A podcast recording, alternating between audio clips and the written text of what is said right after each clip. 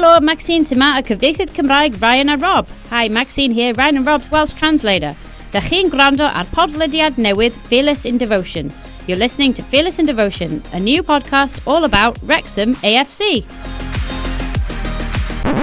Here they come, a mighty champions. Raise your voices to the anthem. Marching line, a mighty army. Wrexham is Hello, on all to Fearless in Devotion, the Wrexham AFC podcast, sponsored by the Fat Boar Restaurant and Bar. Sometimes think back to a time before the Fat Boar existed. Doesn't doesn't really bear thinking about, does it, Andy? Um, I I define my life in two separate separate stages now, before Fat Boar and after Fat Boar, and that's how yeah. that's how I live my life. Yeah. Uh, B, FB, and Oh. AFB. Absolutely, yeah. Well, yeah, don't we all? And everyone in Wrexham and Mold, certainly. Uh, anyway, today we've got uh, two guests lined up for you, a bumper edition. First up, we've got Sean Holmes, and then we'll be getting a special season preview with Adam Virgo, BT Sports Adam Virgo. Uh, and uh, we finally get an answer from him about why he hates Wrexham. Uh, but first up, uh, Tim, you were back in the racecourse yesterday, Saturday. Tell us how it felt. Yeah, it was really, really good to be honest. It was the, the same but different. Um, yeah, didn't feel like I'd been away, even though it's been 18, probably 19 months even for me. Uh, yeah, really weird, but great to be back. Nice to see so many familiar faces, and it's just like slipping back into the old routine, really. Um, but yeah, great, great, great stuff, great fun, and ultimately capped off with a decent performance and a, and a nice result to boot. Liam, you were there too. What did you make of what you saw on the pitch? Um, it was generally speaking, it was pretty impressive. I mean, I think everyone's probably seen Mullin's first goal now. Just stroke of class, just picked his spot, got it in the top right bin. Reminded me a bit. As people have made various comparisons, but I think the Trundle one's definitely valid for that goal. Um, unlucky not to get two of a really good diving header second half. Um, I think most most of the plus points were attacking really. McLinden looked pretty decent, um, and Jake Hyde looks like he's got a bit about him as well. Um, it- it's it's quite clear still that we need extra faces. We keep saying it, but extra faces midfield and at centre back. Which I've just listened to an interview with Parkinson. He says, you know, he clearly recognises that, but says he's waiting for the right ones. So fingers crossed on that front. Yeah, it's been a few weeks now since a decent signing, Andy. Uh, I mean, Furman's obviously not been offered a contract. You'd have thought from that that we have got something on the horizon. Have you got any? Uh, you got your nose to the ground, Andy? Can you tell us anything? I think it's quite obvious we need a, an experienced defensive mid, uh, especially if it's the formation he wants to play is 4 3 3. I think we're probably a centre half short as well. So um, I'd be looking that we at least get two or three in probably in, in those areas. Uh, now, I know that people have been talking about Dave Jones because he can play midfield and and he can play at the back, but I, I, I do wonder about that. He couldn't play at the back yesterday. to me, Dave Jones looks like a cut price option. And I'm really asking, uh, are we still in the market for cut price options? I don't know what everyone else thinks. I'm not sure Dave Jones would come in as the defensive midfielder, would he? Mainly because of his age. It's a long old season in, in the National League. I can't see him starting, you know, much more than 25, 30 games, surely. I mean, I think the the the impression has been that he'd be a bit more of a Glenn Little type signing when he sort of comes on and helps see out the game, and also you know his his experience uh, rubs off on a lot of a lot of players. We, we you know I think we definitely need we need a Mullin type signing for centre mid, don't we? No, no, fair enough. But do you know what I mean by like he seems like a cut price signing? And I, I, I just thought those days were past us where we we we signed someone who can play at the back and can play in midfield. You know, someone to, to someone that age who maybe not be as, as expensive to, to cover two positions. Um, I do sort of, I do really think that we need that marquee centre mid signings, and I think we've needed it for the last five years. It feels more cut price off the back of Mullin and Hayden, doesn't it? I know that's like not an unfair comparison, but yeah, it feels like can we do better? Should we be doing better? Yeah, definitely. Right, when Dave Jones wins Player of the Season, if he wants to shove that trophy up my ass, I'm more than happy for him to do it. That's the fearless and devotion forfeit right there. Can I ask about the Fearless and Devotion uh, Devotion forfeit? Because the season What? is upon us. The what? The Fearless and Devotion forfeit, Liam, Don't the thing that you remember are that. doing. No, no. Definitely Yeah, don't all, that. all, all to be arranged. First home game of the season, I think. So you've had a week's stay of execution. Uh, no, two weeks. No, a week. Yeah, a week and a half. They'll forget um, by then. Nah, nah, they they won't remember. No, yeah, we'll, Liam, Liam, so upset about the prospect of this forfeit that he tried to wipe himself out in front of a truck the other day. Yeah, I've, I've, I've been, I've, been- I've got a really, really bad back. I've been taken out by a truck, and you now want me to wear a Chester shirt? I mean, oh, come on, sad times. details will be finalised in the next Yeah. week. Uh, before we get on to our guests, though, exciting week in Fearless in Devotion Towers as uh, the fanzines have started being mailing out, being mailed out, haven't they? Um, thank you very much to everyone who's bought one so far. Liam, picking you at random, tell us what we can expect in the fanzine. Just a, just a really high quality, top notch production, really, right from the the paper we use to lovingly hand make the pages and put them together. Mm. Um, but no, the content's uh, really decent this month. I think not blowing our own trumpets, but I think I've seen a few people say that they think it's probably better than the first edition, which I thought was decent for a first try. We got interviews with the likes of Brian Flynn. Um, I'll give a shout out for my piece on uh, the future of the WST. Might not be the most sexy, but I think it's um, an important topic. We've let uh, we've let Reese write in Welsh. He could be slagging us off. We don't know, but um, yeah, we've let him do a Welsh page as well. lots to lots to look forward to. Thank you very much for those of you who have ordered it. If you haven't, get on with it. Fearless.wales. Don't miss out before they sell out like they did last time. Uh, so please log on to fearless.wales. It's just two clicks away, four pounds, which as mentioned on the cover is 96 pounds cheaper than a pass to the cent. Um, so yeah, without much further ado, let's move on to our first guest, uh, which is Sean Holmes. Uh, Andy and Tim caught up with him earlier in the week, and he was a really, really good guest, great value. So we hope you enjoy this chat.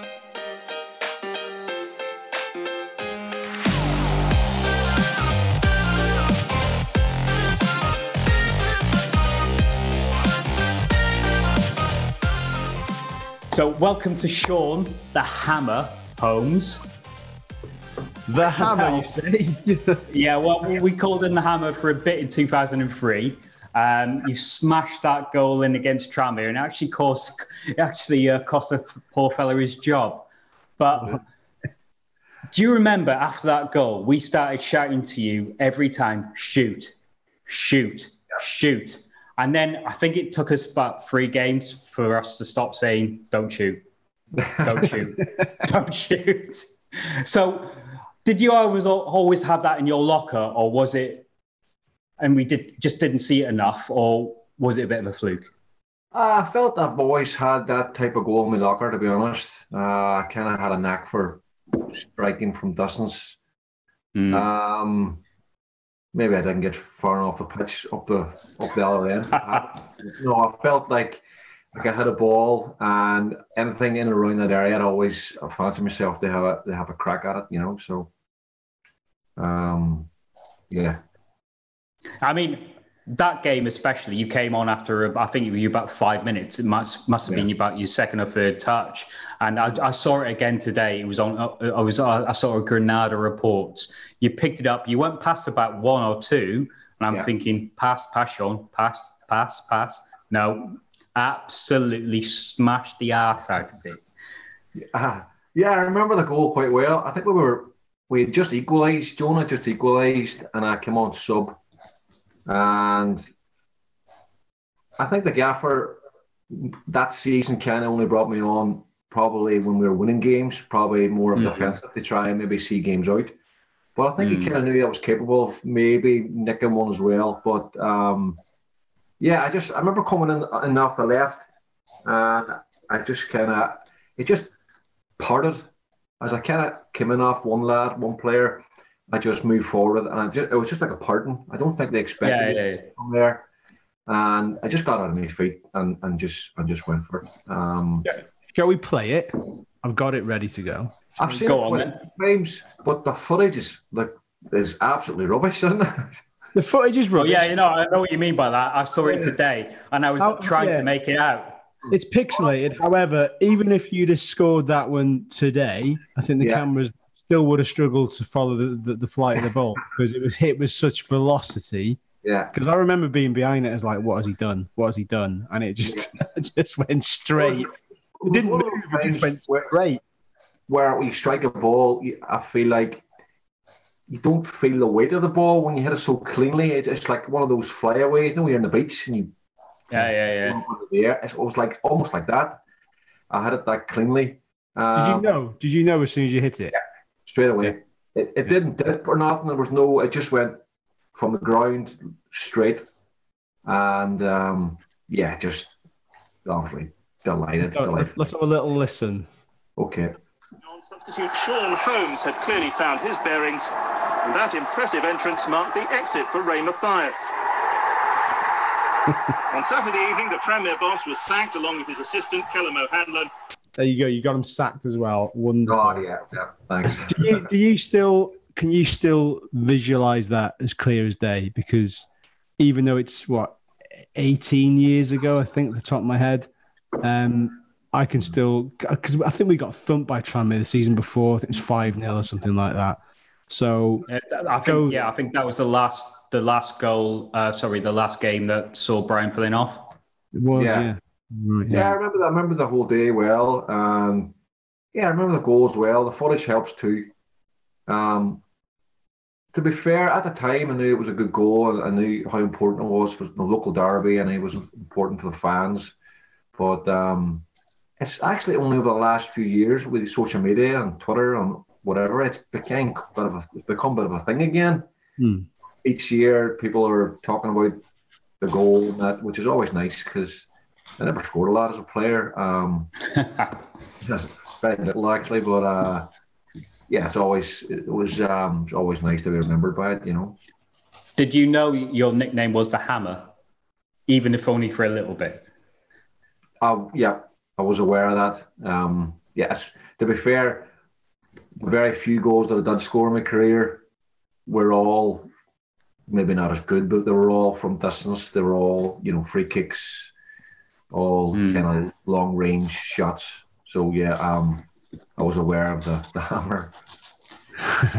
just tell us a little bit about afterwards did you and the lads have a few drinks to celebrate because you know, i'm pretty sure most of the fans did getting one over your, your local rivals doing it in, in that manner um yeah just can you remember much from, from from any celebrations afterwards or was it I all remember getting on the bus. I remember the gaffer Smith Dennis was just he just gave me that kind of nod as if to say, you know, well done, lad. And you know, I, you know, I was buzzing at the time because I was in and out of the team, more out. Um, so I was I was buzzing at that end. You know, I just felt I needed that, and I remember at, my girlfriend was now my wife. She was actually over for the weekend Yeah. for that game and she travelled to the game with a couple of the other players, misses and that, and she was sat directly behind the goal as well, right that top corner, and she said she actually ducked out of this. There was only a couple of in net. Oh god! So uh, directly behind it, in the stand, along with the, the, the couple of the other players as partners and that. So um, oh, that was nice. Yeah, that was nice. It's not a glowing uh, rendition, that really, is it? If she does. Yeah. Yeah. So Okay, her too. take us take us back. So um, obviously you're at Man City. Um, you're under Kevin Keegan, I think, is the manager at that point. Could you see no real way to the first team at that point? No, well, Joe Royle was just actually leave, well, even Kevin Keegan just literally took over as I kind of departed. Um, I've been playing the reserve for three or four years regularly, and I just felt, you know, it was time. Um, I actually had a, an- I, I could have went to Chester actually on loan when I was younger. Whoa! Ooh, I know, I know. Yeah. Well, I turned it down um, a few years prior to it. Um, and I just played. I just felt it wasn't right for me, and I just played regularly in reserves. And I just felt the time was right. Um, I got a, I was away with Northern Ireland at the time, and I got a phone call. It was Joe Royle at the time. Says Brian Flynn Wrexham. Um, I've come in, contacted us. What do you think? You'll play. You'll go and you'll play. And you'll get you know you'll get to dip your toe in senior football. And it was close as well from Manchester. I thought, yeah, why not go for it? So we've just done a, a, a new fanzine and, and um, Yeah. we've talked to Brian Flynn about this. And Brian Flynn, he said he's a big pest when it comes to getting a player he wants. So he will see someone on a youth game and think, right, I want this fella. And then he will say to the manager, right, can I have him? Can I have him? I'll pay half up front. I want this guy. This mm. guy will help me. And eventually they'll give in. And it might be Joe Royle. It might be Sir Alex Ferguson, actually. He's probably done it to the same. So did you, when, when, when was the first contact you had with Brian Flynn? So you say that Joe Royle said that there was interest. Did Flynn phone you after saying, right, we want you. This is what, what's going to happen. Take us through the autonomy of that sort of move. It happened very quickly. I was away with the, the Northern Ireland team. Then I could a phone call from City, from Joe Royle. They say um, about the possibility of the move. Uh, then I had a phone call with Brian over the phone, and it just happened really quick. I ended up on the way home back to Manchester. Mm. He phoned me, "Do you fancy meeting at the airport?" Uh, and I said, "Yes, sure, so no, no worries." So we met at the airport. We had a good long chat for about an hour or so. Then it was one of those things where you know, go go home, have a think about it, and you know, we'll be in touch. Get back to me, let me know what you think. So I spoke to Brian at the airport, and you know, I liked everything about him. You know, um, I mean, Did you like the fact he meant he, he came out to an airport to meet you and would speak an hour in departures Yeah. having a coffee? Yeah, I knew he came out of his way. We had a good chat. Um, and I spoke about Joey Jones as well. I said he'd watched me on a few occasions. Well, Brian's watched me on a few occasions. And he says, to be honest, he says, Sean, um, Joey Jones has watched a, a few more games than I have. And he's been very impressed.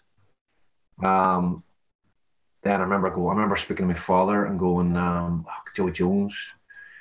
And obviously my dad, you know, being that older generation, huge fan of Joey Jones as well, legend Joey Jones, and I, that was a, a big a big factor as well, knowing that Joey, you know, the career he's had and you know fullback as well. I just thought, you know, wow, and I just liked everything about the meeting, and it just Mm. fitted me at the time, being close. The level, I thought, you know what, I can go here and play, and like I said, I dipped my toe in senior football and try and crack on a bit. And I mean, that was that. I remember then, I think I, I spoke to Brian maybe a couple of occasions on the phone. Then after that, then it just happened quick. He says, yes, no worries, let's go. And off I went. So it was a, it was a two year deal. Can I ask one thing? When you moved over, did you move to the house, which is I think something you might know about? But it was a house in Rhostyllen where they used to uh, house some of the players who joined that that year. And I was aware of the house, but no, I didn't stay in the house. I stayed in a hotel close to the house. Right, Right. Yeah. one on the roundabout by the Yeah, back of can't it. remember the name of it. A hotel and a roundabout. Wow. Well, It was a, it was a, tra- it's a travel Welcome lodge. to Wrexham, Sean. that was it. And Welcome uh, to go in the travel lodge.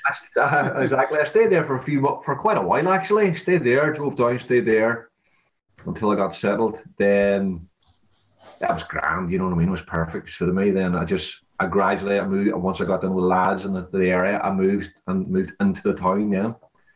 And, All right. uh, So so did you get your sort of own sort of digs, or did you just sort of rent a flat or something? I Just you know, flat. you, um, yeah. I became I became back in probably with all the lads, but I became probably closest to Stephen Thomas was.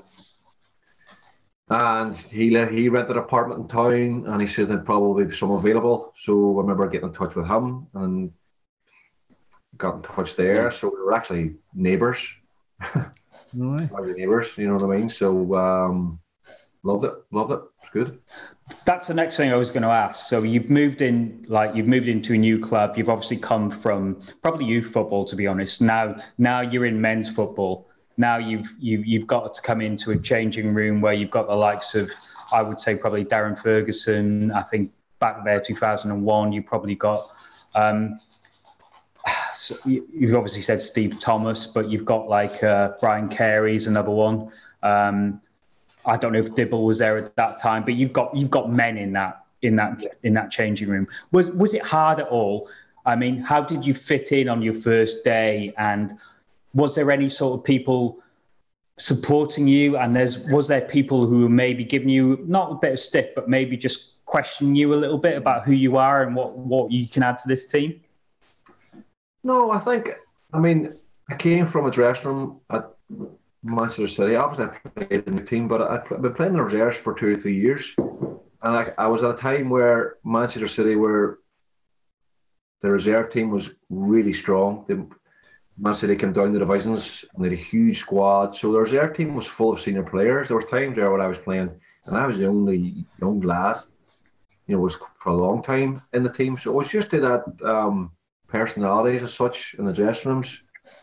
Um, but no, at Wrexham, similar thing. I mean, I, I walked into lads who played senior football and um, but they were great. There was never any issues. Um, got on well, obviously with Big Bry as well. Big Brian Carey being an Irishman, so um, there's we, we you know we struck up a bit of a bond there, and all the lads were great. There was never never any issues. I just got in and got on with it, and you know, it was a great dressing room. It was a really, really, really good dressing room.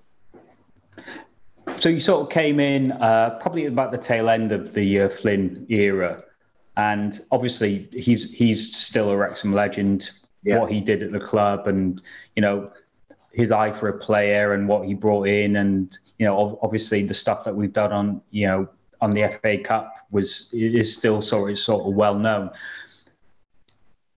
I think when you came in, I think that team or the team he'd created was a little bit fragmented, a, little bit. Obviously, they got they got relegated. I think the season after. Could you sort of see see that in the dressing room and think, oh, well, I'm not really sure about this?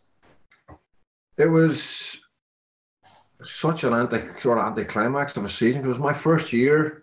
I was loving playing senior football and having a crack at it, but we really struggled. Obviously, we were relegated, so it was kind of an up and down season. I mean, I was loved playing. I thought I was playing quite well, Yeah, but yeah. then it was just, uh, you know, the results. Just it was, and then obviously Brian leaving as well. It was just, um, it was, it was very strange, very surreal. Yeah, you know, to be playing, finally playing senior football, and playing quite well, and obviously for the team to be relegated, it was, um, yeah, it was tough. Mm. Bit of an yeah, yeah, I can imagine. Yeah, bit of an anticlimax, Mm. especially to get that sort of. I, mean, I think you played very regularly that season, didn't you? I played regularly the first year and the start of the second season. Yeah, I racked up, you know, I played regularly. Probably played regularly until Dennis Smith came in, to be totally honest. Then Mm. uh, gradually. So, so, so, sort of take take us through when when Smith sort of did come in. I mean, I always thought that that Dennis Smith came in and saw the players he had available and maybe molded a system that he thought might work, and maybe that might have meant. Carlos Edwards as a right wing back, he might have thought, I've got four or five good centre backs here. I could probably mould three of them into a good unit. Did you sort of feel hang on, this isn't really going to work for me because I'm a left back, but he really wants a left wing back, someone who could really fly up and down, and maybe that's not me. Did you sort of think early on, oh, I don't really know? I think, well, that's exactly, that was exactly it. I think early on I was playing under Dennis when I first arrived. I was playing, you know, but then I think he went from the back four to be at the back and the wing backs, and I think the wing the wing back I just I just could never wrap my head around playing wing back. Just hmm. just didn't, didn't see myself as a wing back. I saw myself as a left back and four. You know, I saw myself as you know quite an attacking fullback, but defending was the thing, and I think that was Yeah. slowly the the end of me. Kind of, to be honest, you know, we had he played he preferred Paul Edwards, who great lad. You know, I got on really well with Paul. Um, you know, I, I thought myself probably technically a better player than Paul, a better defender than Paul, but uh, I mean, he, he got up and down the line. You know, he got Yeah. to the back line, he got crosses, and he done it for 90 minutes steady. You know, and you know, um, and Dennis just preferred that. You know, he just preferred Ed and Paul over me, and that was just I was you know so. I just struggled with it. I just struggled with the wing back. I just, you know, I just struggled to wrap my head on it. You know. Yeah, I, I, I can sort of remember at that time when I always thought he brought you on to tie up a game. Yeah. Like we might be one or two ahead, and I'll bring Sean Sean on to sort of just just just make this a bit more solid, if you know what I mean. And so I think that's why, yeah, I think that's why you've probably played a lot more substitute times that season. Yeah, I think from probably my second season, halfway through it, then I, I- I found myself, you know, out of the team. When Eddie was suspended or didn't play or injured, I was in. Or maybe the odd game, maybe they might wanted to go away from home. Maybe he would have started me. Or like he says, in games where if we had a a lead or we felt like we needed to tighten things up, he would bring me on. Um, No, and- and to be fair, if I think if we had a chose to play a four-four-two or whatever, I think I could have played with Paul Edwards. No Yeah, problem. It would have been great to play with because it was it was quick, he was fast, and you can just give him the ball, you know. Um, but he just preferred to play G centre backs, and um, I miss football, and it's just it's the way it goes, and disappointing to be honest. So it's you know because you know there was a time there. I loved the town, I loved the club, and I just there was a time there. I just thought I could see myself playing here for uh, a good number number of years. It was going well, and actually, there's football, and it just changed quickly, and you know. That's Yeah. you know. I mean, what what we say about someone who like you could see yourself playing there for for a while. I mean, you took over from a lad called uh, Phil Hardy, who was a Wrexham stalwart for a good 10, 15 years. Who'd done he'd done what what you'd been brought in to do, Yeah. which is basically be the defender, let let Karl Connolly or let whoever else ahead do their stuff. You make sure you do your job, which is defending and weigh in with, you know, weigh in attacking wise whenever you can, but that's not really your job. Um, so I, I, I sort of feel that when Brian left and Dennis wanted to go the new way, that probably wasn't great for you. But but what what sort of did you sort of feel the differences between Brian and Dennis were? Uh, you know, well, well, when Brian signed me, it was, you know, you, you have that thing of being his signing, which is always cool. So you know that he's obviously wants to play you and he's brought you in to play. You know, I, I was just, you know, I, I love my time at the club, but I- in a wee way then I was just, I was, you know, sad as well because I spent three years there and I just, I knew my contract wasn't being renewed.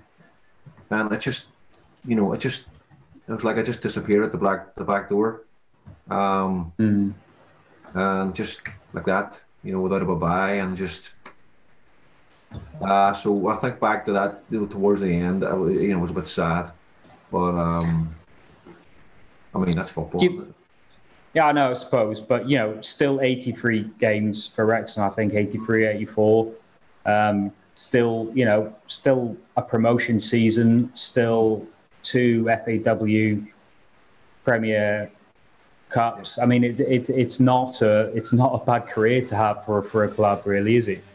Um, That was well, that's okay. Uh, and I think about the promotion season as well. That's you know, I think about that season. Well, that was a great season, cracking season, and not every player can say they got promoted. You know, so it's that was definitely a big highlight of my career. Fearless in devotion, rising to promotion. So there's a couple of things we do uh, on this podcast. One is we call it the fearless and devotion moment. So it's it's the moment where you felt the most pride wearing a Wrexham shirt. So what do you think that would be, Sean? Um, probably the the promotion season, probably the, the promotion season and the game and the sorry the Tranmere, the goal. Yeah. Yeah. Yeah, yeah. Definitely. I mean, yeah. I think a lot of people associate you with with that sort of strike, really, Yeah. to be honest. And and I, I just think it's the last time we've been promoted. I mean, we, we can't really we can't really lose lose Yeah. sight of that. Um, so, I mean, it would be quite nice to take you through sort of some of the players who were playing in that promotion season and what you can remember about them. Yeah. So, I mean, I'm going to start with quite a big character, and his name is Andy Dibble. Yep. Andy What- was, ah, he was a great goalkeeper, and Andy was at City obviously just before my time. But Mm. also, I was aware of Andy Dibble, Yeah, Manchester City, and yeah, funny, big, funny, gentle giant character. Yeah, like this. I can always remember him walking around the training ground in a towel, and that was just it. Ah, and it, it wasn't even a good towel, and it, it wasn't Ah. leaving much to the imagination, to be honest. Uh, I mean, the next sort of person I would I'd talk about, Jim Whitley, who's quite a. Did you ever meet? Do you ever come across him at uh, Man City? Was he, he just left before you? No, I knew I knew Jim before. That was the thing. I knew Jim before. Well, I, I was at Wrexham and I, knew, I heard of Jim signing. I was so I was delighted with that because I played the reserve with Jim and his Right. brother Jeff, and we played with the Northern Ireland setup as well. So uh, Jim Yeah, was yeah. well. Um, so I was delighted to see Jim, and I still be in contact with Jim as well, and some of the lads anyway. So um, yeah, delighted to see Jim come to the. What do you think about Jim's career now? Apparently, he's like a, a singer, a dancer, an artist. He's a man of all trades, isn't he? A man of many talents, isn't he? Artist, Yeah. singing, um, and he's doing a bit of. Did you know that at that time, or was that snuck up on you? Eh, no, I knew he sang. I think I, at the time I knew he sang. Um, trying to think that I knew that it that he draw back then, but um, I knew he'd done the entertainment side of things. Um, Yeah, yeah, I man of many talents. To be fair, yeah. I haven't got. uh, Don't be asking me because I haven't got any of that. So, so what? the- Take us through the. Uh, right, they're called the Trinidadians, but we know them as the Flinnidadians. So it's it's they're they're three sort of disparate characters that Brian Flynn brought to this club. Um, and, and let's be honest, they were all amazingly talented in their own way. I mean, I, it took it took Dennis Lawrence a bit to to, to get going. So I think probably the same with Carlos as well. Could you see their talent straight away and how how different they were to the rest of the squad? Definitely a lot different. Um, and like you said, they were really good, good players in their own right. I mean, Carlos would only have a great career. They all had good careers, to be fair, but especially Carlos. He was a top, top player. Um, but they were great lads. They all lived locally as well. So Yeah, yeah. you know, you know, and they stuck together as you could see, and really, really nice lads, brilliant lads, and I could- I got on really well with the Caribbean lads straight away. I had it on for those boys straight away, um, and all very talented in their own their own way in their own positions. Did you think that Hector probably didn't do as much as he probably should have, just because there was some times that Hector came on and you thought, "Wow, who we got here? This this mm. guy's absolutely brilliant." And then there's other times it looked like he couldn't even control the ball, and it it was was he like that on training, or was he just was he just dynamite all the time, or No, I think he was probably like that in training. There's times he was right? just unplayable. He really was. Quick feet and quick and just direct. And there's times then he's probably he probably just has that Caribbean, you know what I mean, easy ozy go about him sometimes and just felt like times oh I fancy this and times maybe I don't and um, Yeah. but uh talented footballer, very talented footballer. Tell us about Darren Ferguson. Fergie was um, top top player. He was he was probably one of the best players I've played with. Um, got on really well with Fergie. Did you ever hear about the fight and Fergie? No, I don't think it ever escaped that. No, did he? Tell us all. Oh, we- now we, we are in. Here we go. I'll just get a can out the fridge. Carry on. you, you've driven Tim to drink again. He hasn't drank in five years. I've never actually spoke about this. Well, I thought it might be a bit of a, a decent talking point. Um, I think we tried our best. I don't know, but actually, we tried our best to, to keep it from the media at the time. Well, Well, you, you, uh, even Dave Lovett would have got this if he'd have heard wind about it. Don't worry about him. Aye, well, I think there, it did sneak out, but um, they tried their best to keep it. Um, it was a proper, proper ding dong midweek training scrap. um, we were, we were training, and then I think we were over in the far pitch of Colliers Park. I think it was a of a five aside or a bit of possession or whatever.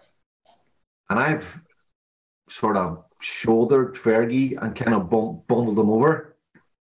Um, probably a free kick, definitely a free kick. But he's just got up and swung. Just Oh wow! out of nowhere. He's just swung at me. And I've kind of just, I just seen him step in towards me. So I've kind of just looked at him and went, here we go. And I've just kind of ducked. And his fist has just kind of grazed from my forehead through. And I was like taken back and I went, oh, it's it's on. And I've just um it's on. bib off. Uh, bib off. I've actually bib off, wet jacket off, so it was on my t-shirt. And wow, you were you were getting into it then. yeah, I knew the I knew the bib and the wet jacket was going to hamper me. So, and Darren said, "Well, the two of us anyway. We've gone at it for we must have gone on." And I, I remember Tron's going. The lads have kind of all gathered in, and Tron's just going, "No, just let them go." So we've proper. It's been a proper two three minutes. We've you know we've had a good go to each other because we were at the pitch of Colliers Park, and the gaffer could barely walk. Never mind run. Yeah, yeah, yeah. And then Rooster was there. So by the time that they've copped on and seeing that there's something happening on the far pitch, Rooster started legging it across. yeah. But by that time, it's been two or three minutes in, and the two of us have gone at it. So Who uh, won? Well, Darren had a big, big black guy, and the next day. sounds sounds like you won, Sean. Well, I think I actually what I've done was I I actually pulled his bub over his head so he couldn't see, and I've just started Oh, what a what what a secondary school move. swinging. Dirty trick. Dirty trick. But, uh, ah, you know what? I, I, it did happen, and after I was gutted afterwards because me and me and Darren got on really well. We had the whole Irish Scottish thing going on, and you know we had mm. a great banter. Him, a bit of a Rangers fan, and me being a Celtic fan, and we had we got on really well. And I, I was gutted. No, it was never never my thing that fighting. And I remember going home back to the flat, and just on the sofa, just gutted, gutted with myself that it happened as you do. But what, I mean, it sounds like it wasn't your fault, and it sounds like it's just the sort of stuff that happens on the training ground. I mean, were you all right after? I mean, I can't, I can't imagine either of you having a really grudge about it.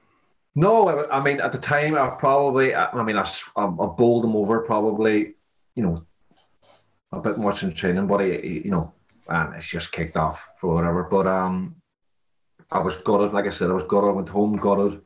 I remember phoning with my old man, you know, telling him, fucking hell, blah blah, scrappy Fergie and uh, blah blah blah. Then my phone rang. Then Darren Fergie rang me. He just says, "Listen, mate," he says, uh, "Look, it happens."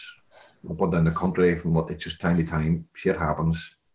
It's just one of the things, you know, as you're, you know, I see he's a good mate and look, gone, gone, kind of thing. See you in the morning. Um, and that was it. It was good to get the chat. Yeah, no, I mean, it's good that, that Fergie would like make that call and just make Yeah. sure that everything was all right.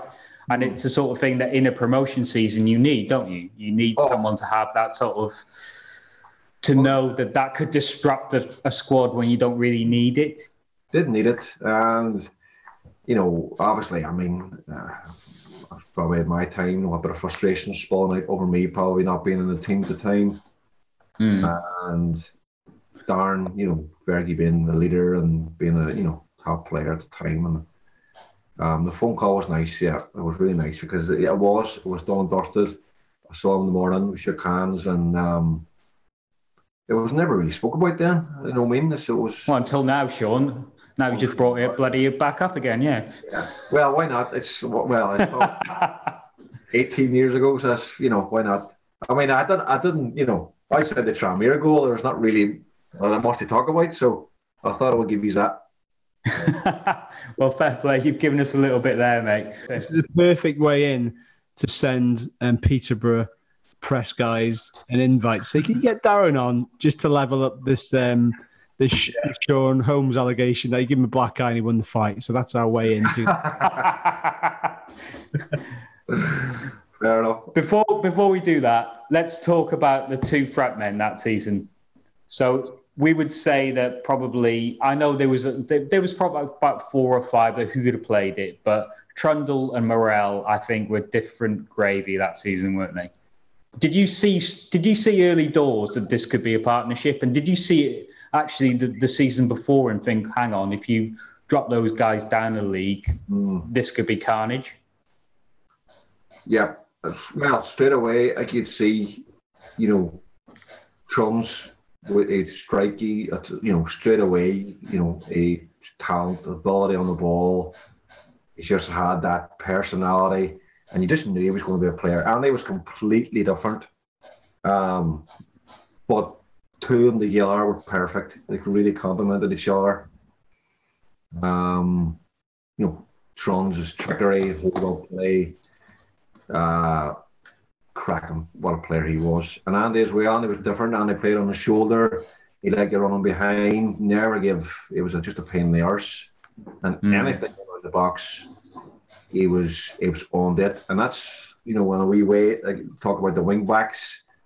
Paul getting the byline, Carlos getting the byline and whooping on balls. So it's just um, it's a perfect combination. Yeah. Who did you think might go further from that season? Ah, definitely Trums. Trums. Mm. He had it, he had it all for me, you know. Strong, he had everything strong, powerful, could strike from distance, you know. He uh, he's, he's top player. Funny, funny, funny, like funny guy, top player. Yeah. I can only imagine. Yeah, I can only remember being in and around that that squad in just in just a very minor way because that was like my first job in journalism and just sort of like coming down every now and again to to like to like interview you guys. But there seemed to be like a real good team spirit. But there seemed to be really brilliant players there who really sort of gelled.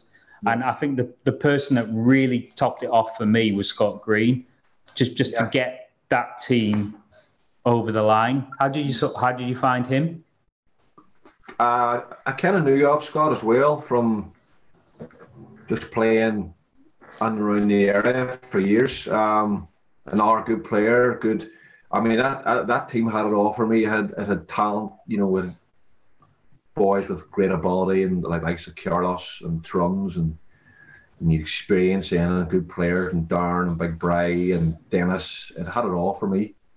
Um, and we all, you know, it was a good group of that squad. We all live locally.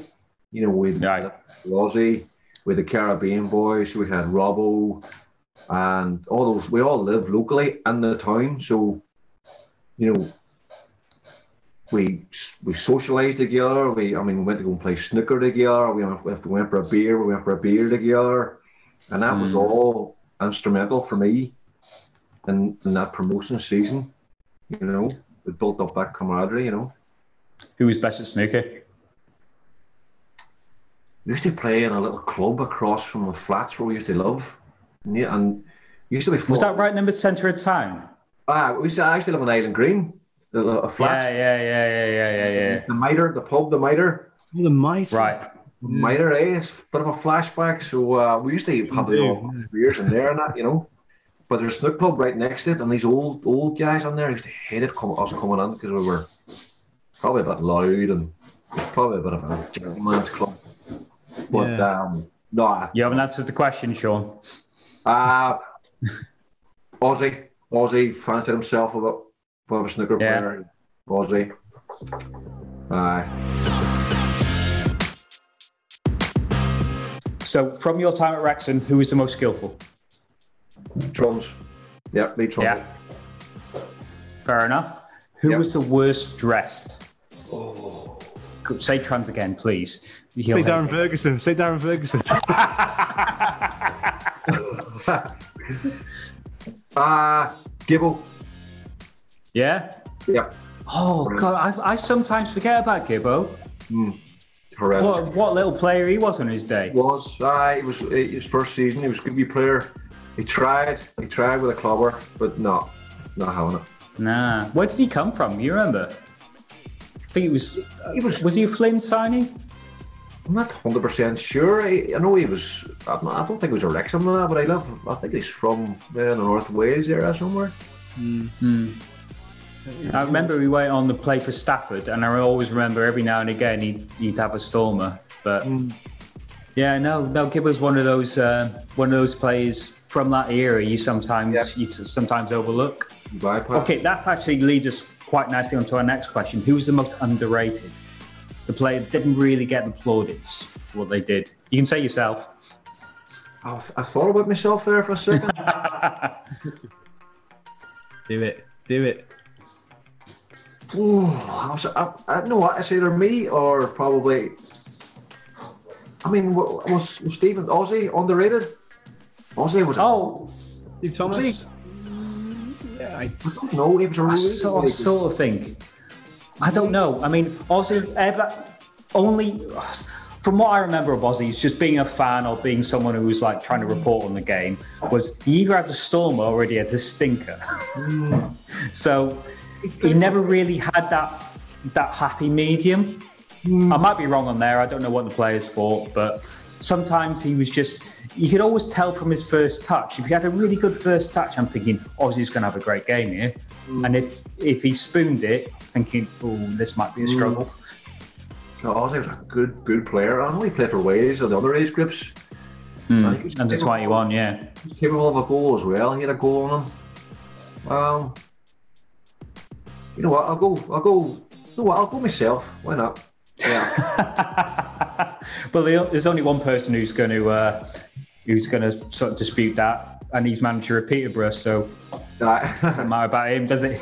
uh, Right. Okay. Who is the biggest moaner? uh, Fergie. when you were punching his lights out. to be fair, he was mostly right. Right. Well, because he won the fight, he's wrong. But in terms back then, he was, he was usually right because, um, you know, comes to football, he's he's he was yeah, it was decent and he, he knew the game. Is that because he just came from a higher level and he knew how it had to be played and how you had to train? I think I think so. He came from United and he's obviously been about that in the nineties. That obviously that era United, and he just knew how things had to be done. And after coming down a couple of levels, then yeah, he, he, he just he tried to install a bit of that in us. And ah, obviously, you know, I'm sure he's probably bad being who he is. I'm sure he pro- probably learned a a few things. Yeah. so it's just, yeah, I mean, I mean, he knew what he was talking about. There's no doubt about that. Right. Last question. Who's the tightest? Who wouldn't pay for a round? Ooh, we had a couple actually really good nights. A lot of good nights. Uh, that's a tough one. That's a tough one. Um, let me see. I'm just trying to think when we, we went for a walk and we actually went for a beer. Who who would all go with us? I'm going to say Andy Morrell. maybe? No, Andy was okay. Oh, wow. Andy was Oh, okay. Andy Morrell wouldn't say himself. Andy was no. I think Andy was okay. I'm just trying to think. He is now he is now stroking his chin, listening to this. At He doesn't know why his ears are uh, pricking up, but they are. a little text or a tweet as I speak here. Um, ah, I can't remember. I can't remember. Let me see. Can't remember. You know what? Maybe Big Dan. He, All right. Not often. Not often they would come for a beer now. Well, you know, anyway, they all very odd time. I'll go with Big Dan. Caribbean. I like lad. that. They were clever. They were clever with their money. Hmm. I mean, the car they drove, which they all piled into, it wasn't a classic, was it? Exactly. Big. It was, a, it was like a bit of a Nissan. It was a Nissan or something. Uh, yeah, it was a white Nissan. Yeah. Dan always driving. Yeah. Uh, Sam always in the back, yeah, and I, I think uh, Carlos always had the front seat. tunes blasting. Yeah, I will, Yeah. Yeah, big day for me. The other thing about that was I don't know if you ever played with a guy called Emad. No. Emad Bouanane. I think he might have been a little bit before your time. But Emad, when Emad came, they all piled into Emad's car because I think it probably saved Dan a bit of fuel. Yeah, And then they all did the same stuff. Yeah. was right, I knew it. Yeah.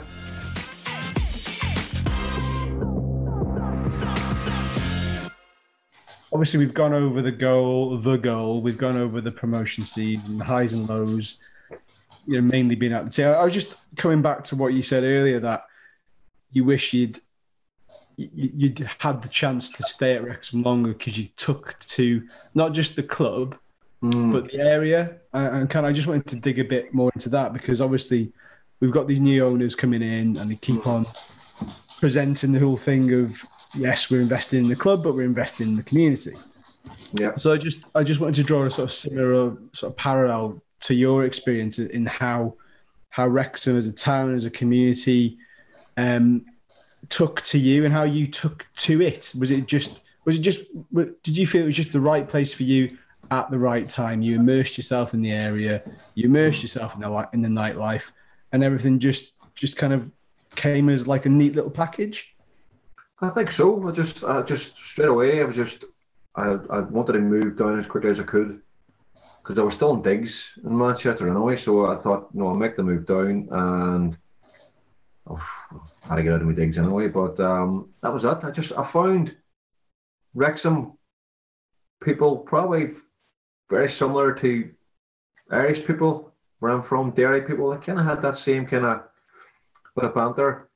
Um, and that was it. I was living locally, and I was on my own, and I just I just found that people warm, and I just got on there from there on in. And like I says, if we ever did go out socially together, or a bit of golf or whatever, and or but um, or we had a beer, yeah, people just I just find people warm towards me, and and that was it, really, you know. Yeah, yeah. I mean, in terms of you've you're obviously aware of the the the, the chaos, not chaos, the uh, the madness surrounding the club at the moment. Yeah. 14 or 14th season in non-league. Mm. You know, you know how much this club means to the fans and the area, and you know even beyond to a wider extent. Yeah. Wh- What what's your your take on it? What what do you what do you envisage the season will will hold? Um, well, just kind of blown away and just probably like everyone else, just amazed by the whole the whole takeover. You know, why Wrexham? You know why? You know, when there's so many good, you know, other clubs as well, community clubs and well-run clubs, and you know, I do that. Well, why Wrexham? But um, you know, it's it's fantastic because I know the club suffered for so long, and the fans mm. deserve they deserve to be up the divisions. The club, you know, they deserve to be up the divisions, and hopefully, I, I, for this year, I, I, be, you know, I don't want to, you know, I mean, I don't see anything. I mean, last year was close, you know, it just fell fell at the final hurdle. The Notts County game just killed us, but I think I, I don't see anything else on promotion this year. I think he's would have made good signings. They've obviously shown that they're going to spend and do, and they've obviously brought people in as well. Um, you know the hierarchy of the club as well. They're putting people in position, and they mean business, and they've got the money to back it, and they've made good signings. So I don't, I don't see anything else. It's got to be promotion this year. Really do. You know. That And is that- music to our ears. That'll be it'll be like that that day, what five 0 versus Cambridge, wasn't it? Um, Yeah, With- remember I remember that game. Yeah, it was just Yeah, free plenty- ball, wasn't it? plenty of pictures of you and Big Bry and a few others with the go, we're going up flag and the Aye, I know. Aye, yeah. Picture you with the with the champagne cork flying everywhere. What was what was your overriding memory of that day? Because it's I know it's such a long time ago now. Even my sort of memories are hazy of it. Um, but what what was your overriding thought and feeling? I mean, you know, promotion was secured and done in such a style. I don't remember a lot of the game, to be totally honest. Um, I just remember being up in the stand and overlooking the crowd and the pitch, and then I remember the fans being on on the pitch, and I mean, I remember the dressing room and the whole euphoria from promotion, and um, great, it was a, a great feeling. I remember that so well, a great feeling. And like I said before, it's not often, you know, not many players can say they actually been promoted. So Hmm. it's definitely one of the highlights of my career in a way, you know. Did you ever think in your wildest dreams you'd be part of the last promotion winning team at Wrexham Football Club? Never, never. I thought, you know, I know it's difficult going down, and it does take you. It, you know, it's it's it's a tough. It's like going down in a division. You do suffer that period where you know it's a bit of rebuilding and and so on. It's never straightforward, and it definitely has been for Wrexham. You know, it's just. I mean, when I heard people saying over the years, they come, you know, classic Wrexham, classic Wrexham, get so close and fought the final hurdle, but um, no, that definitely this this is this could be our year. I definitely have a feeling this is our year. You know. Well, fingers crossed. Fingers crossed. Um, yeah, the only other thing for me, I was just going to say, just just I know we sort of mentioned it before we started recording, just to give the sort of listeners an idea of what you're up to now. I think you said you've been a postman for 13, 14 years, and you recently got back into football. So give us a rundown over over that. Yeah. Uh, well, I've been uh, since I retired. I retired around 29, 30. I became a postman. Yeah. I've actually I've actually stopped. I fell fell in love with the game. I was away from the game for maybe you know three or four years. Um, just kind of lost that hunger towards the end of my career. Became a postman, which I still am. I started coaching about six years ago, and I just came through my A license this year as well. So that was um, I was you know delighted with that. And I'm coaching here at my hometown club now at Derry City. You know, I take the 19 age group here. Yeah. And it's great. It's a great platform for me to coach and get better. I'm surrounded by good coaches. Um, and I just love being on the other side of the game. I love the learning and as well. I just the biggest thing is just being. I mean, being in the dressing room, having that, you know, being in about football again in the dressing room and having that crack with the lads because it's all I ever knew. You know, I was at City from eleven. Yeah. 12 years of age, I was going to Manchester and I'd been right through until, I mean, I was at Wrexham until I was 23 or 4, came home and played Northern Ireland until I was 29. So it's all I ever knew. So to be back in and about it again, you know, football is just, it's fantastic. You know, it's great. And it's, I'm just discovering, you know, you know, being on the other side, how you know, it's just very it's fulfilling again, you know. Yeah. So that's Did you mention your kids are doing it now, Sean? Yeah, well, that was the thing. I mean, I actually came away from the game for a few years. Um, I had, I knew if I had a little boy that if he showed any kind of interest in it, I think that was would probably get me back in the game. So I would buy. A big, I started off coaching his uh, little team. Kind of came full circle because his plays were at a club called Don Bosco's, which was my boys' club, which I played with before I went to Manchester. So I went. They've been on to me about coaching, coming down and taking the kids, and I was there most evenings anyway. I think that's usually the road most coaches go down, or most, you know what I mean. So I was there most evenings anyway, taking Sean to training, and I just I was I started from there. Uh, I think I spent three three seasons there taking the juniors. Then um, I went on to my B license, and things just started from there. You know, and I got offered the job here at Derry, which is which is great because it's full time now here at Derry as well. So, well, first team's full time. The academy we train um, most evenings, weeknight evenings. You know, we play at the weekend. So, um, you know, things are going really well on that end. You know, so I've got my A license over me now, and we'll see how it goes. You know, this we'll see how it goes from here.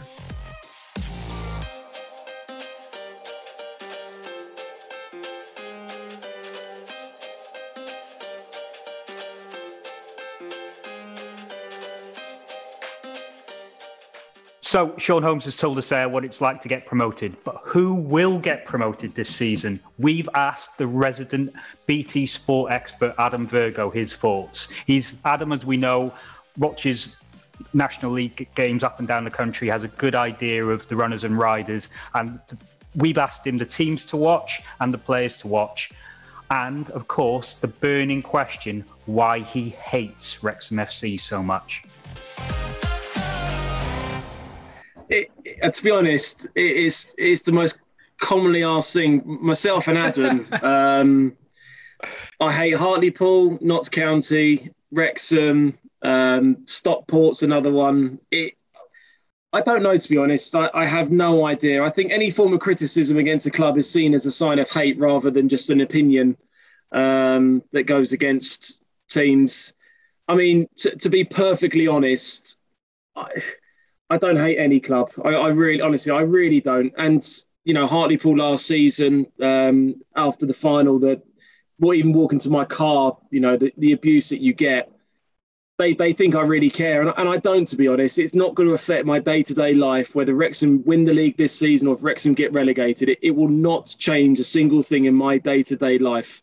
Um, I'm paid to give an opinion for for BT. Um, I, I try and do the best job that I can. And if people don't like my opinion or think I talk rubbish or anything else, I, I can accept that. That's absolutely fine. But I can categorically say that Adam Summerton and myself do not hate any side in the National League. And I'll go as far as anyone at BT. Um, I remember Jeff Stelling tweeting us at the start of the season, funny enough, when, um, you, not sure I should mention this, you lost to Maidenhead at the, the, first game on BT. Oh, see, you brought it up. No. You bloody hate Wrexham. You do, I. So I've, I've just got to get the knife in now. And um, and he said something like, uh, you know, the lack of professionalism that we there was only one. You know, there were two teams playing, and we were, we were supposedly talking about Wrexham far too much. And I, and I, that that annoyed me because I thought that was unprofessional for him to tweet that. And um, and you know, he would never have said that to any Sky commentators. Uh, so little things like that have annoyed me, but. For, for Wrexham, I've, I've always won there. I've never lost. So you know, in terms of a, it being a a bogey ground team for me. It's never been. Um, I must admit, if you want me to be honest, I've found them hard to watch over the last few years in terms of style of play, um, the way that they have played. I wouldn't say has been appealing on the eye. When we get the fixtures that come out and we get a Wrexham game, I don't. I never used to really think, oh wow, whoopee, here we go. we've got good old Wrexham, free flowing Wrexham. It was always okay. It's going to be quite a hard watch, um, but fingers crossed for this season um, we're going to see something slightly different. Yeah, so we, I mean, we hope so as well. I mean, we, we sort of understand where, you, where you're coming from. It's not been an easy sell, really, has it, over the last over the last couple of years? But I think it's going to, as I said at the start, I think it's going to be a very, very interesting league. Um, I mean, I was actually writing Chesterfield out of it until a couple of days ago, and they've come out with a with a with a storming signing. So, I mean, if we had to sort of say who you think is really going to be, if, if there's two levels, isn't there? Who's who's going to be fighting for the championship? Who's going to be fighting for that one place? And then who's going to be getting in the playoffs and sort of sneaking in? So, if we take it to to first, do you think there's like three or four clubs who've got a realistic chance? And do Yeah, you think I- any I- of them are falling away? Yeah, I, I do. I mean, I mean, Adam Summerton read a great stat to me um, towards the back end of last season. Is that the team that go and win the league the following season tend to finish 12th, 13th in the league the season before. It, there's never really been a team like Torquay that finished second, finished strong, re-signed over the summer, and then they look to be favourites again. I always find with the National League how the off-season squads come back completely different. Um, where the year that Sutton won it last year, they had a pretty settled squad from the season before, and Donovan Wilson coming in, um, Isaac Olaofe, key signings that kind of helped with the core of the squad that Matt had already. Um, really, really helped them and surprised a lot of people because they wouldn't have expected them to win the league. I had Notts County to win the league, so I think it's very, very difficult to predict this league because it can be very dangerous because Lincoln finished 10th and they ended up winning the league. I remember Macclesfield not finishing in the playoffs. They went and won the league the next season. Sutton finished lowly down. So Leyton Orient, I remember talking to the late Justin Edinburgh when, when they played Macclesfield about three or four games to go. And he said to me back then, he goes, We're already preparing for next season already. And I'm looking at the players I want to bring in, and they're kind of building a squad already. Um, so that may work in favours of the likes of Daryl McMahon that have kind of had more time to prepare for this off season, where the where the playoff sides have gone into a lot more into um, the, the, end of the season. Sorry, and they've had less time to prepare. Um, I, I, agree with you, Andy. I, I, I, I felt Chesterfield was strong, um, but Kabongo going there was for me.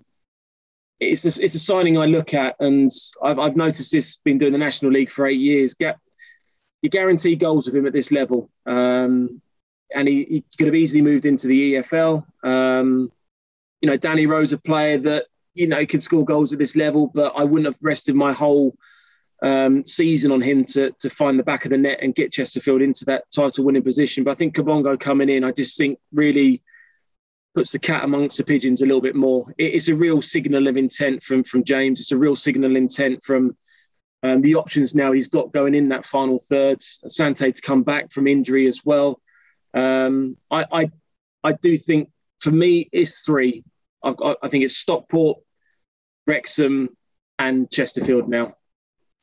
Wow, so you're not putting Notts County in that? I know, I know, um, I know their fans have been a, a, little critical of their recruitment, but I still thought there was enough there, and you know, and the fan base to carry them through. I, I just don't think they've got the goals in the final third. To be honest, I just, I, you know, unless someone else comes in, you know, Carl's a, a solid player at this level, but I know he scored double figures last season, but he's just, for me, he's just a little bit too inconsistent. He's not. He need service, but Callum Roberts coming back could feel like a new signing for them um, in terms of him being fit. But I think they've certainly got a squad for the playoffs. I, I don't disrupt that. Um, I think the manager's learned a little bit more about the league from probably when he first came in. I think he tried to think that he could play free, free flowing football, and it, it, just, he had to change his way a little bit. Um, but you know, tactically, he will get used to the league a little bit more. Um, but yeah, I, I, agree with you. The recruitment, um, you know, Cameron coming is a good signing from Torquay, but there's, there's, I don't really see the, the a collective load of signings and think right that, that that's a real signal intent. Of course, they're going to have intent to win the league, of course, um, but I, I just don't see them having enough to win this league. And, another one that quite interests me is Torquay. Obviously, so good last year. I, I, I, I worry that they've lost quite a few players, and I'm, I'm not sure of the quality they've replaced them with. Do you think it would be a struggle for them to replicate it this season? Yeah, I mean, I, I'm always really, really worried about sides.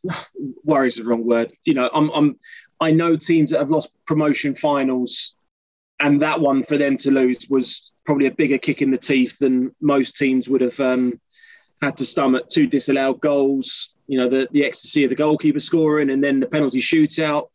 Um, it's a it's a hard one for Gary to take. The, the only one thing I'd ever say about Gary Johnson is that they weren't expected to finish second last year, and they weren't expected to go as well as they did. Um, I just think that I agree with you, and I just think that the players that really lost. I think Whitfield's going to be a, a big loss for them. Um, of him going. I, I, he's a quality player, um, but I, I think when you look at the players that he's brought in, you're going to have to almost trust the manager to say, look, we can work with these players. I know what I'm doing. You know, they're going to take time to settle in. But you know, Sheringham came in a bit left field, and no one really thought he would do well, and he was outstanding at centre half last year.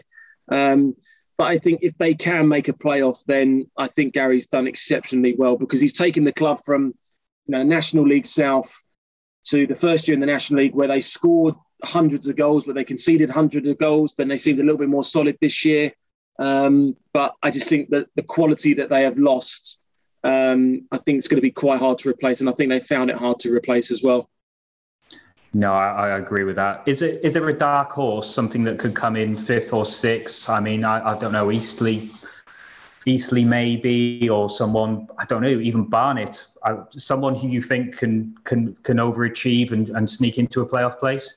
Yeah, I mean, I look at you know Bromley again this season. Um, I think when Andy came in, I think everyone was quite surprised with the with the manager. I think Neil had. He, I, remember one of Andy's early interviews. He was very much um, under the impression that Neil, you know, the king's gone and I'm coming in now to completely. And I, I remember a few of his a few of his early quotes, and I thought, okay, I think I think the thing with Neil there, there was kind of the likes of Coulson and Bingham and players like that, Raymond, who almost picked themselves, and and and Neil trusted them, and all of a sudden. they weren't on the first on the team sheet, and I think Andy tried to change that quite quickly. I think Dagenham underachieved last year. Um, I know Daryl's not signed too many in the club window, so that almost means that you know he's probably quite happy with the squad that he's got. You know, McCallum needs to fire a lot more than what he did in his first season. We, we know he's good at this level. We know that he can score goals. But injury, you know, COVID last season with that squad as well, I remember it affected them a lot. Um, they were one of the teams that got affected by COVID. Um, And I think Daryl's trying to change the mentality of that football club. I think they've always quite felt sorry for themselves in many ways. Um, so I, I think Dagenham could be a dark horse for me if I had to put, you know, a small amount of money on an outsider to maybe do it. Um, you know, Eastleigh, uh, you mentioned Eastleigh there. Um, I think Ben does a great job. I think they've got a better identity about them now from when they first got into the National League. That you know, very much marquee signings that came in on a lot of money, and were they Yeah, there yeah. for the right reasons or not? Um, but you know, he's, he's bringing in youngsters now. I'm, I'm really interested to see how Ben House does this season. 'cause I know he had injuries last year. I'm a big, a big fan of his. I think his all-round game is is brilliant at this level. He's got he's a good finisher, um, good in the air. He's kind of um, you know a player that I would say could probably get into most National League sides, if not all National League sides. So um, a lot will certainly rely on him. But yeah, if, I had to maybe pick a dark horse, I'd, I'd maybe look at Dagenham this season to to push into those playoffs.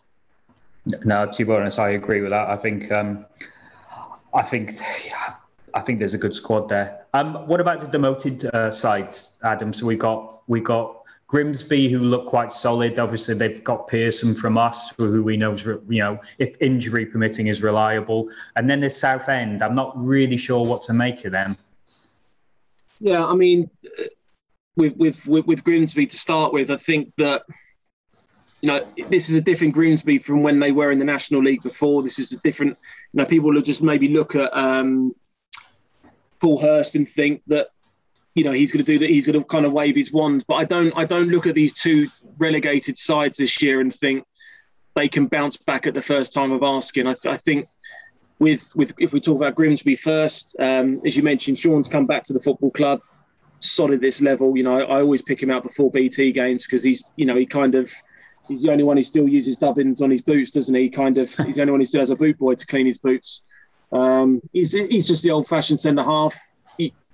You, get what you get with him, and um, again, I, I, look at their signings and think there's, there's nothing there again that you think he stands out. He stands out um, to take them forward. Where you look at Southend and they've probably just looked a bit more in like Murphy and Coulson to come back in.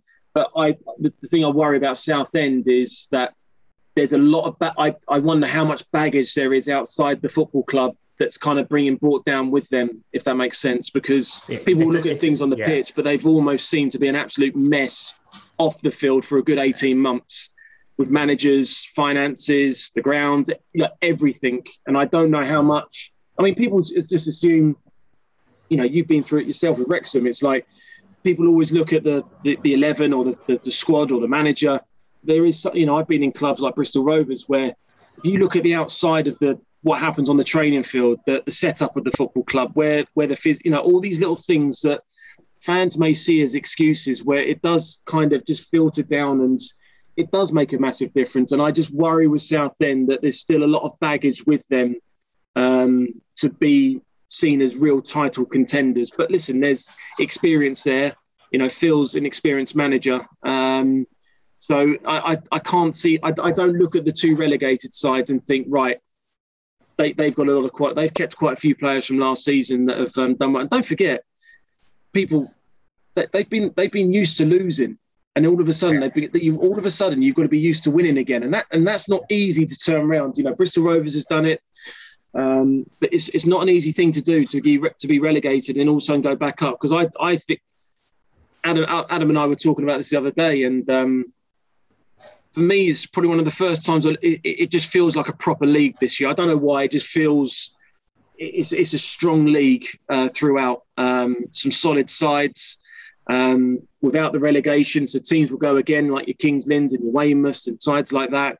And as you mentioned, your Barnets and your and your Dagenhams who who were poor last year, um, they could go again. So it's it's it's always interesting this league. It, it fascinates me season after season, and it, it surprises. It, I kind of feel that I don't get surprised, but you know, the promotion final last year is a prime example that you know the football you just never know what what is going to happen. But um, it, it's a real good one for me this year. I was going to say that Southend actually remind us of us when we came down. I mean, that is Yeah. so many years ago, but it's sort of an experienced manager aside in a cycle of of losing. Um, suddenly, the fans think that they're going to just turn it around, and, and I know it's not as hard. But that does actually lead us on to to where you think how you think we will do this season. Obviously, there's been we finally got a goal scorer, or we hope that we've got a goal scorer, which is something that we've needed for ages. But then I still, I personally still think we're still lacking in a couple of areas. I mean, midfield, I think we need Yeah. at least one or two playmakers and an enforcer. I probably think we're probably a centre half short as well. But where, where do you think Wrexham are compared to the where they were last season? yeah, I think they're, you know, forget about what's happened off the field and and everything else like that. That at the end of the day, your Yeovil, Eastleigh, Notts County game could either set you up nicely. If you lose those first three, then all of a sudden it's here we go again kind of thing. It's different to think like that in terms of um, of where they're at. You know that you know the, the club have, have sort of been like that. You know playoff losing to Eastleigh and down and up and down and up and you know that last game last season against um, against Dagenham you've got better options going forwards than probably what you have done in the past um, I'm, you know if, if Mullin can't score goals then there, there must be like a a voodoo Curse. fix around Gypsy the race course that if, if he can't score then blimey I, I, I can't think I, you know you, the players that you've brought in before that I've looked at centre forwards and really thought just another one that's going to come there and, and do nothing and do nothing and do nothing. But you know, I just I like Hyde. I just think he offers you something different in the final third. I, injuries had cost him last season at, um, at Halifax. He scored goals at Woking. I, he's got something about him. He's he, he's got a, an edge to him, which I've heard about him and stuff. So you know, I, I just think he off, I think gives you better options within that final third um, with those gonna- areas. I was going to ask you about Hyde because I I've been sort of increasingly thinking that he could be just as important as Mullin for us this season, hopefully, because a lot of the stuff we've been hearing of Cambridge is that Mullin does need someone next to him to lead the line with him, someone big as well, and and I, I can see them being our front two. I- Is that hmm. what you think will happen? Yeah, I, th- I, I, I, get, I get the signing, and that's probably the thing that you, you look at with with Jake is, I get it. it. It's it's not one that I looked at and thought he's out of his depth or that's that's not in good.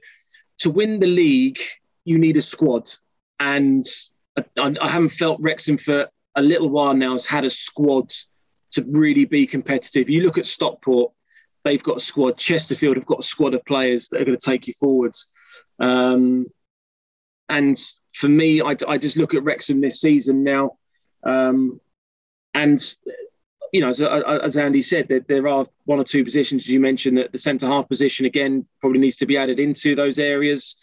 Um, but the, the manager's got to, you know, the manager's going to be under pressure straight away. You know, he comes in with a reputation of building football clubs. Not managed at this level before. We've seen managers with good pedigrees struggle at this level because it's physical. Um, it is competitive. I think for the first time in a long time, I know we're kind of starting later in August, but there's not that fixture pile up in August that the National League always has. Like this 38 game season, 28 of them are in August. You know what I mean? It's just literally game after game after game after game. Where I think this is kind of Saturday, Tuesday, and it's a little bit more spaced out. So I think it just gives players and squads a little bit more time to um, find their way a little bit and kind of work a little bit more on the training field in between games. Um, but it, it, it is a really, really exciting time for, for us as as pundits in the in the in in the league. It, it's one of those. I think it's the football needs to do the talking now because there's been so much commotion about the the owners around it. You know, coming in and uh, it almost the players now and the manager become the most important things. They've kind of had their little bit in the spotlight, and you know they're going to have to step aside to, to let the manager manage and let the, the fans engage with the players and everything. Um, but as I know, Wrexham fans are wanting success, and this is not a season to build for two years' time or a year's time. It, it's kind of like now, and the mentality of that football club has to change very, very quickly. I think I've always felt there's a core fans that have believed that um, they don't want second best anymore. You know, they don't want these kind of close, cool playoffs areas and stuff like that. You, the club has been through a lot in terms of the fans owning the club and and finances have been very, very difficult. The year that Dean Saunders, uh, when you got into the, I think it was a record points total or something, you still didn't get promoted. Um, so, but I, I'm just really, really excited to see how they do this year because, as, as I said at the start of this podcast, I, I found them difficult to watch um, under Dean. I, I really did, and I and I also think I think I may have said it to you, Andy. I think even win, lose or draw last season, I, I couldn't have seen him staying in charge. I almost felt the minute those new owners were coming in, he was on borrowed time. And you've seen with Jim Gannon at Stockport, you know the, these these owners, as big as they are in Hollywood, and you know the, the TikTok adverts and everything they do, they're businessmen at the end of the day, and they want to go into those. And that's why I respect Salford because they they, they weren't mucking around under Gary Neville, and the, they said, look, this is what's going to happen. We're going to bring in this manager. He's going to get us promoted, and then we're going to leave the National League because it's a horrible league to get out of, especially with only the two up. It's a horrible league to get out of, and it's a real competitive league as well. Um, but as I say, I, at the minute, I think the squad's good, but I, I do think there's certain areas that that Phil maybe will certainly have to look into. But um, but yeah, certainly exciting, exciting at times ahead.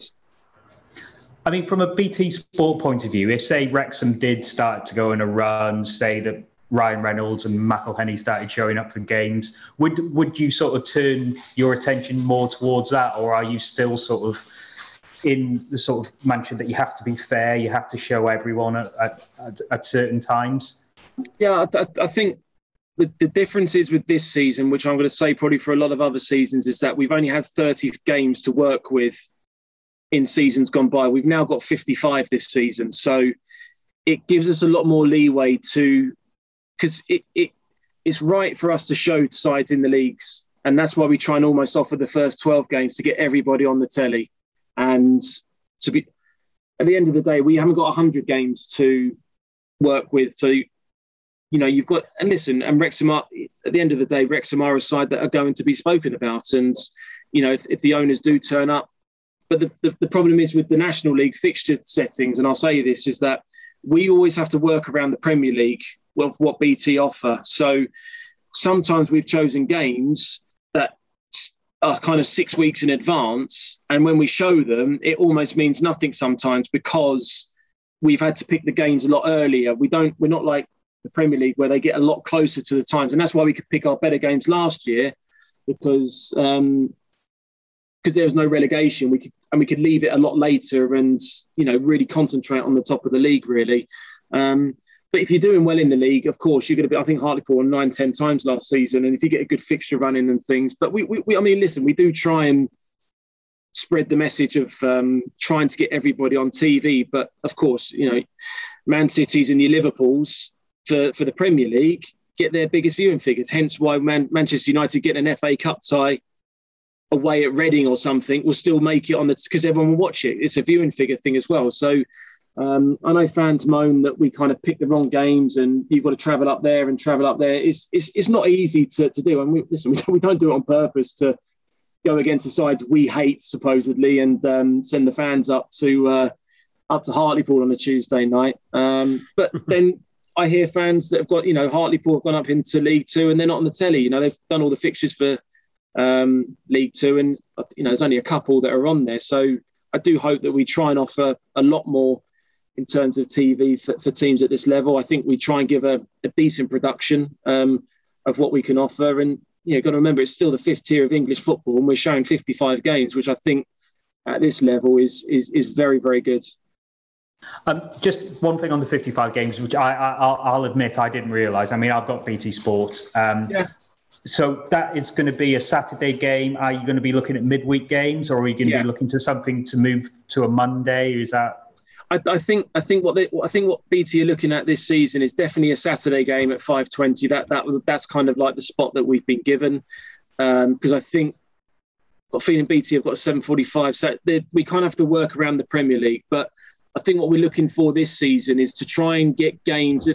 Listen, there's so much football on. It's very hard to always work around fixtures and try and work around who's playing where. But I think when we get games that not many other games are on, we get really, really good viewing figures, whether it's Wrexham or Dagenham or people. So, you know, people do watch non-league football. We, we do get, I mean, you don't have to look at, you know, the Covolan goal, um, you know, it's over 1.78 million views on it. So we do get decent viewing figures. So I think it's going to probably, be- I think the first 12 are already set out as it is. And then kind of October onwards, it's going to kind of be Saturday midweek, Saturday midweek, Saturday midweek. I don't think it'll ever be Saturday, Sunday. Um, Okay. because there's so much on Sunday. So there, there will be midweek games, um, but I don't think we're going to get allocated a stock. So we have Champions League on Tuesday and Wednesday. So it's either going to be a Monday or a Thursday, or maybe a Friday night game sometimes. Cool. That's good. Um, last question from me is who do you, I mean, we've talked about who you think might go for the for the title, who do you think might be in and around the playoffs, who do you think's the player to watch? Yeah, it's. I mean, it's. I mean, you you look at your usuals, your Tshimangas, your Cheeks, um, and, and players like that, and you know Mullins. Um, but I mean, if you're looking at um, a Wrexham standpoint, I'm, I'm really you know young again for you this season. I, I I really liked him last year. I thought he he progressed on really really well. Um, I like the way that Dean played in you know in certain parts of his game. I think it improved. I think Davies as well for you was another player um, that came on leaps and bounds um, when they've sometimes played in a more advanced position. Jude Arthurs at Bromley. I'm trying to look at younger players that are going to kind Yeah. of come in and and take the ground running. Um, then I look at players like Louis Dennis that's gone back to Bromley. You know, the, the players that have kind of shown qualities at this level before, gone into the into the football league, and you know, for one reason or another, have come back down. Lemon Hay Evans is another one I've always been a big fan of in terms of his play and his quality. Callum Roberts, I've already mentioned. Um, you know, big, big loss for, for Notts County last year. Shown these qualities when he came in towards the back end of um, of uh, season before when, when he signed. Um, so yeah, so they're, they're the players that I can think of that you know I'm I'm I'm, I'm really looking forward to seeing. I, I love seeing the youngsters coming through. You know, your Sonny Careys and players like that that kind of because they're, they're they are in abundance at this level. It's just been given the opportunity and the exposure for them to go on to the football league. You know, Harry Taylor was um, Jack Taylor, sorry, was another one at Barnet who I, I was a massive fan of, and you know he's gone to Peterborough and, and done excellently well. So that you know there are good young players at this level, but the likes of Jude Arthurs, um, George Saunders at Dagenham again, I'm I'm really looking forward to seeing. Um, this year, so yeah, I mean they're, they're the players that I can think of um, to, to to look out for this year. Yeah, you said something earlier, which I completely agree with in terms of managers, which is that it's actually really difficult for a manager to come from the Football League and to get a team promoted in the National League. But it's always struck me as quite odd. Why, why is it, do you think, that it is so difficult for a manager to do that? I, I, I think the standard now of the National League is so much, and even the sides that are getting promoted from North and South are a lot stronger going into the National League. So the league becomes very, very competitive on all levels. And then you always have those crop of teams that we've spoken about that should have done better than what they did last season um, in terms of your Dagenhams, um, and teams like that. I, I, I think teams get quite surprised with the quality that's actually at this level, the quality of player, the quality of team that is it's, it's very very difficult for managers to come in and and sort of play um, a decent pattern of football to try and please the fans because they are ex- they are expected to win um, on a regular basis and I and I do think the two up only adds to the pressure as well um, in, that regards. Um, but I, I just think the quality of the league is is very very competitive, and I don't really. When I looked at the playoffs of League Two last season, I looked at the playoffs in the National League, and I looked at the clubs. Apart from Bolton and Tranmere, I felt there were bigger clubs in the National League. If you look at the top seven compared to their top seven, um, you know, some. You know, if you look at last year, Hartlepool Football League side, Stockport Football League side, Notts County, Torquay, you know, yourselves weren't even in there. You know, there, there are big, big teams now in this league. And I think the level now from National League into League Two has become a lot closer. And I, I did an interview with uh, Matt Badcock at the non-league paper the other day, and I said, like, I know the academy sides get into the the Johnstone's Paint, as I called it, or the Papa Johns, what, what they call it now. So I think if National League sides were given an opportunity in that competition, I think we would fare. I think we'd fare pretty well. I know, I know it's not a competition that they would need, but if we were given an opportunity, I, I, I think we could hold our own. And when we play, say, we when the National League play uh, League Two sides in the FA Cup and they win, I don't really see that as an upset anymore. I, I see that the, the, the teams are just as competitive. So I think the level of when uh, football league sides drop down into the national league, I think there are better sides. I, I generally think that um, if you look at Southend and Grimsby, I, I already think there are four or five better sides than them already. And I think that the sides that drop down, I, I just don't ever see sides dropping down, especially at national, uh, League Two level, um, that are going to go again and think, here we go, we're going to be really, really strong. But a manager makes a massive difference. And, you know, Darrell Clarke was one at Bristol uh, Rovers who made a huge difference because he kind of signed the right players to, hit the ground running um, and it worked for them. Yeah, it's certainly a difficult job, isn't it? And um, the other thing was um, just wondering if you think there's a danger that Wrexham have essentially got a massive target on our backs this season because of the Hollywood takeover, because of all the publicity surrounding the club. Oh, 100%. 100%. There, there will be jealousy from fans. There'll be jealousy from managers that see Phil's transfer budget. Um, they, they will now be. They, they will be a target for a lot of teams now this season and for players as well, of course, because what happens is that if you play well against them and you're doing well, they may sign you. So you, everybody's game is going to rise now. Everyone will want to be part of this journey with Wrexham. Um, it, it's a huge, huge football club. The following, as we see, the, the fans, the, the, the crowds that they get, um, it's a massive club. And you've got to remember, we, we've mentioned the south end of everything that's gone round about them. It, Wrexham been through, they've kind of gone like that more than that. So, you know, they've been on a backward spiral for a few seasons. I know they've made the playoffs a few times, but even when they've made the playoffs, I never felt they've had a strong enough squad to go into League Two and then romp it up to League One. I just think that they've always kind of, I, I just just seem to go to just to get in um, and not really play well, but just do enough. Um, so yeah, I, I think it's a great point that they, they will be targets for managers. I guarantee Daryl McMahon would have enjoyed that victory last season. I guarantee you that because that certainly affected the documentary that's being made and everything else like that. Do you know what I mean? So there will be, it's the, the sinister side of football. You know, it's a competitive area. It's it's a huge business now for everybody. The the rewards are absolutely massive. So yeah, and I think the, these players now have gone into the mentality that they, they've got to be on their A game because you know the Yeovil game. I look at Eastleigh, Notts County, Southend. Tough, tough games. Um, and we've seen with you know Hartlepool few seasons to get back with with kind of rebuilding and rebuilding. So um, there's no guarantee in this league, and I think that's the the bugger about this league. You know, you look at Man City this season, you think right, they're going to go again, they'll be fine. You, you kind of look in the Championship as well, but this league. For some reason, it, it's it, it's a right bugger to get out of, and it's it's a I, I think it's the hardest league to get out of, in my opinion.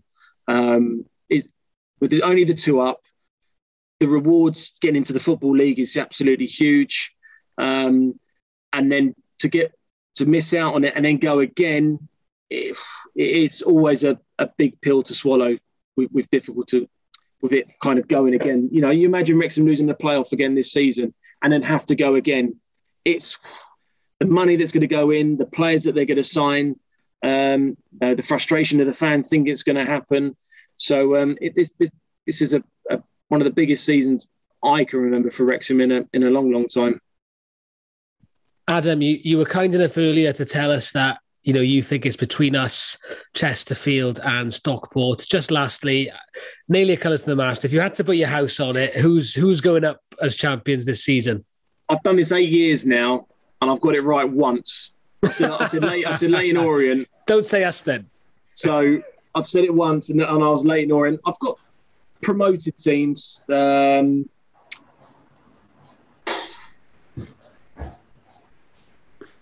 I think if I, yeah, if I had to bet, if I if I had to, it, as I said before, it is literally for me. It's between Stockport, Chesterfield, and yourselves in Wrexham. I think I've said Chesterfield before, and I, I'm, I'm going to say them again. I, I, I think Chesterfield have. I think, as, as Andy said at the start, the, the sign of Tshimanga for me has changed a lot of things because hmm. I can't. I mean, unless he has a, a bad injury or something, which I'm not saying. I hope he does. I'm just saying if he has it, then that's different. But Yeah. the momentum that James brought up last season, the run that they had, and imagine if they had a sub goalie on the bench against Notts County, they might have been a football league side, you know. So um, I, I I just think the squad that they've got, the options they've got in the final thirds. Um, you know, bringing in even Jeff King as well, right back. I'm, I'm a big fan of his. Scott Loach going in goal. There- There's a real nucleus of a real squad there to go and and and really title um, challenge for the league. And then that so yeah. So if I had to. Yeah. But that doesn't mean I hate Wrexham because I haven't picked you this season. to No, win. we I'm understand. not saying that to uh, No. to get off to a bad start, but um, if yeah, if I had Adam to say a team- Chesterfield Virgo. yeah, I'll um, I'll, uh, I'll I'll say Chesterfield if I have to, but it's between those three. But Yeah. it'll probably be someone else like Dagenham or something. well, while we're rec- as we're recording this, I do think that Stockport and Chesterfield have got stronger squads than us at the moment. I mean, obviously, I think well, Phil Parkinson said a week or two ago that we needed five. He thought we needed four or five new players. Since that, we've signed one.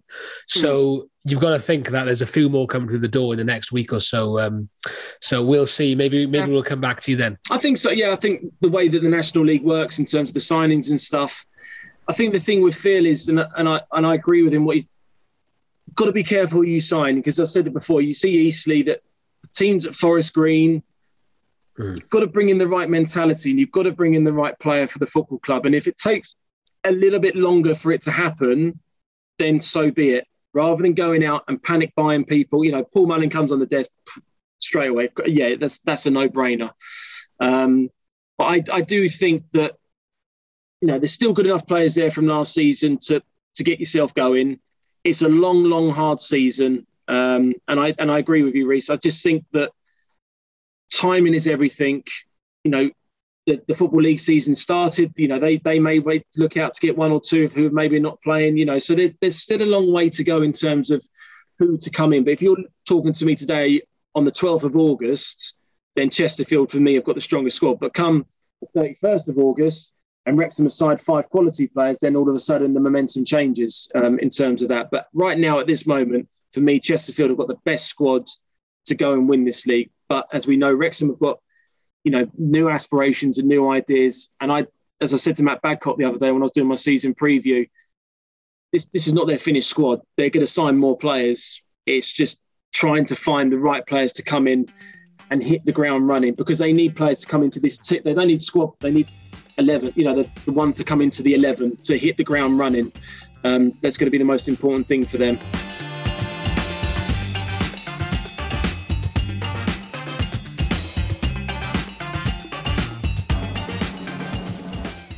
Thanks again to Adam Virgo for his time this week. Uh, no Shitey Heroes this week as we've got a double guest special and also it's the return, of course, of the Prediction League. This is the last episode before the first game of the season, which has obviously changed now. As we all know, it's no longer that uh, Yeovil home game we were all looking forward to, a sellout, but we'll be away at Solihull.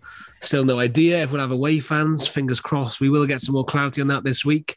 But Prediction League, Andy, remind us of the rules. So the rules are Liam has to lose. That's probably one of the main rules. Um, so what you get is you get three points if you get the, the score dead on, one point if you get the result right. Nothing for Liam's answers.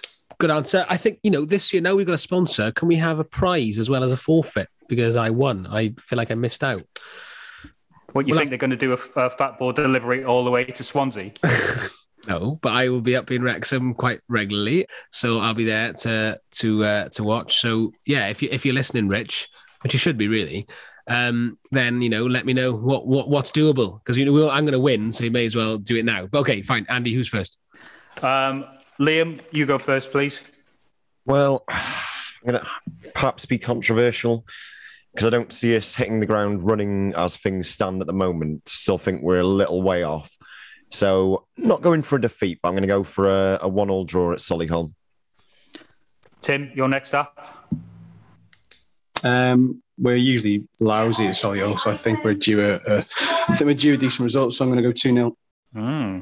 I'll go next, and I'm sort of edging towards Liam. I still think with Brisley injured, we're going to be a bit short defensively. Um, I just wonder if our attacking options will will be enough to carry us through. You know what? I'm going to go for a two-one victory.